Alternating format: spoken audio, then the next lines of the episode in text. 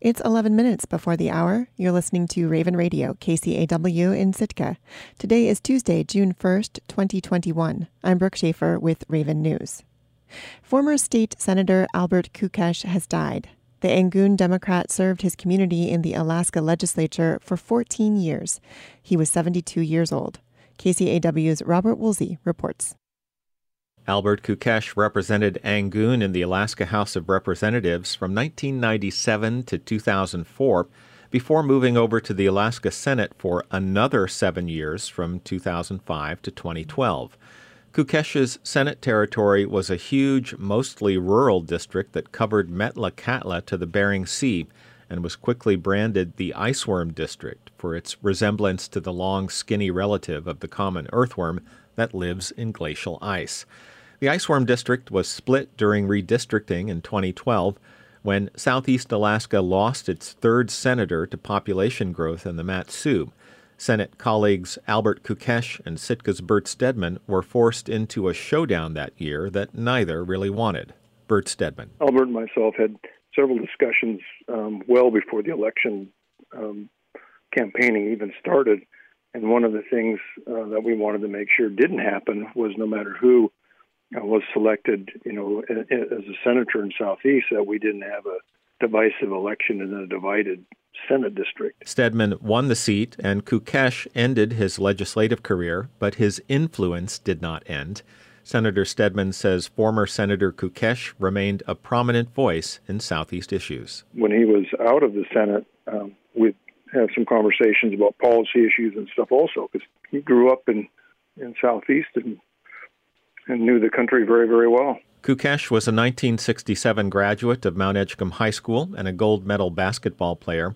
He went on to earn a bachelor's degree from Alaska Methodist University in 1971 and a doctorate in law from the University of Washington in 1976. Kookesh never practiced law, however, a fact he was always quick to point out to reporters. He was a legislator, he would say, not a lawyer. Kookesh divided his time between his legislative duties and service on the boards of both the Regional Native Corporation, Sealaska Inc., and the Village Corporation for Angoon, Kootznoowoo Inc. The Alaska House Majority Coalition issued a statement recognizing the extraordinary legacy of Kookesh.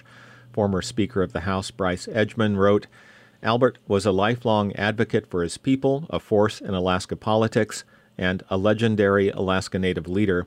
He achieved the trifecta of serving in the Senate as co chair of the Alaska Federation of Natives and as president of the Sealaska Board. Edgmon concluded, My thoughts are with his wife Sally, his entire family, and the community of Angoon. Reporting in Sitka, I'm Robert Woolsey. Memorial information for Senator Albert Kookesh was not available by press time. To find a more detailed look at Kookesh's life history in Angoon from the Sealaska Heritage Institute, visit our website, kcaw.org. With fewer and fewer new cases reported daily, local leaders in Ketchikan have cut the locally issued community risk level. But as KRBD's Eric Stone reports, there's a growing concern about recently discovered cases of COVID 19 in an especially vulnerable group of people. Local officials say two main factors drove the decision to lower the risk level to its second highest rating. First, new infections are slowing. The number of so called community spread cases, where health officials are unable to definitively identify the source of the virus, has fallen by more than half. The share of coronavirus tests that come back positive is also declining. The other factor is increased vaccination rates. More than half of Ketchikan's population has now received at least one dose of the COVID 19 vaccine. And as vaccination rates rise, the risk level becomes less sensitive to occasional outbreaks.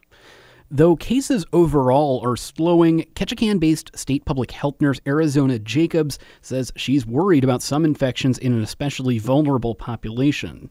In recent weeks, she says at least three people who are unstably housed have turned up COVID 19 positive. Whether that be persons who are experiencing homelessness or sleeping in a shelter or access homeless services. That includes couch surfers and people who come to a shelter for food or for internet access. Jacobs says keeping a lid on spread in people who don't have a reliable place to sleep is difficult. It's hard to contact them because of no permanent phone number or address. Um, also, a lot of people are just not willing to give up their contacts, so that really limits how much we know about their close contacts. It seems to be quite a few close contacts. Unfortunately, we just don't know who they are. Quarantine and isolation are also more difficult. Ketchikan's only summer shelter doesn't have the space to separate exposed or sick patrons from others, and its executive director, Ty Retke, says even though the shelter has cut its capacity in half, it's still close quarters, essentially. So, you know, one person coming in that's sick could very quickly spread it to a dozen other people. Retke says even if the shelter did have space, its liability insurance policy makes it difficult for it to house people with COVID 19. And while free COVID 19 vaccines are readily available, Retke says it can be difficult to convince people to get the shot.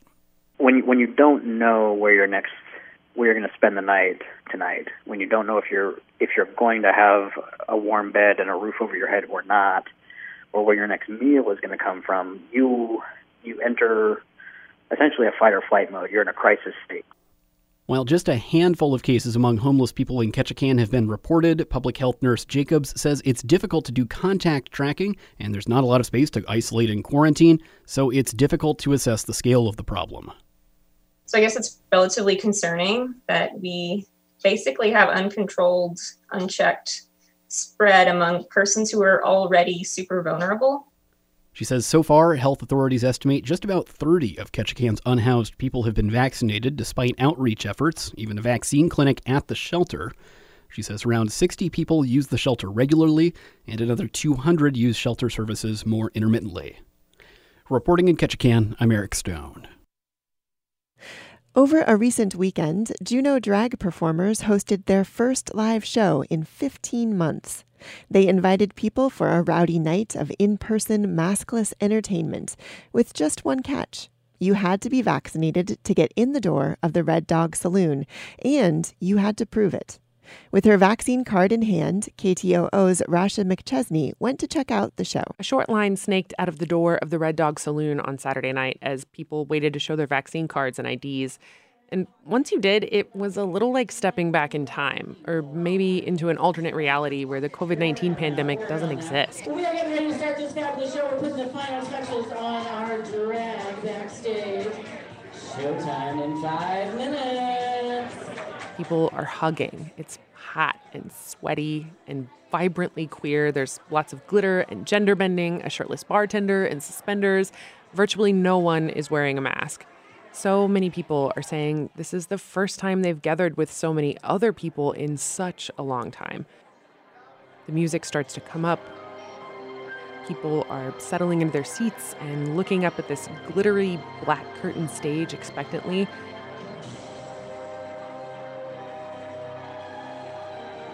And then suddenly, in a flouncy pile of black tulle and a tall rainbow feathered headdress, Juneau's drag mom, Gigi Monroe, appears behind the crowd. Mouths drop open comically. People are so excited. The classic bait and switch works so well. She glides through the room, lip syncing to this classic pink song. The energy is so high and the excitement just palpable. And for Monroe, whose non stage name is James Hoagland, this was a moment of realization. As soon as I came out and I saw that our audience, instead of sharing like the balcony level and the floor level um, to spread out more, everybody clustered together on the floor level and got as close as they could because they were just dying to have that experience. And that was my signal that everyone was ready for it. Monroe and I caught up later in the week to chat about the show, and days later, she's still a little hoarse. I completely forgot how to use a microphone. She says, for the most part, everything went smoothly. It was just like riding a bicycle. No one forgets how to be social, how to enjoy a live show. They just sometimes need to be coaxed back into it. But there were some things that were different. If you paid close attention, you'd notice that she kind of kept her distance from the crowd. The other performers did too. Usually they weave through the audience, amping up the crowd, teasing tips out of them, but Monroe says they discourage that during the show and ask people to consider tipping digitally or tossing money into buckets near the stage. For the most part, people complied, though I did see one woman get in mid show who hadn't bought a ticket or brought her vaccine card. She swore up and down to the door guy that she'd been vaccinated, though, And at any other time, that would have been a normal part of going to a live show, but it felt particularly weird when the show organizers were clearly trying to create a safe space for people. The troupe did two shows, one early and one late. Each was capped at 100 tickets, both sold out.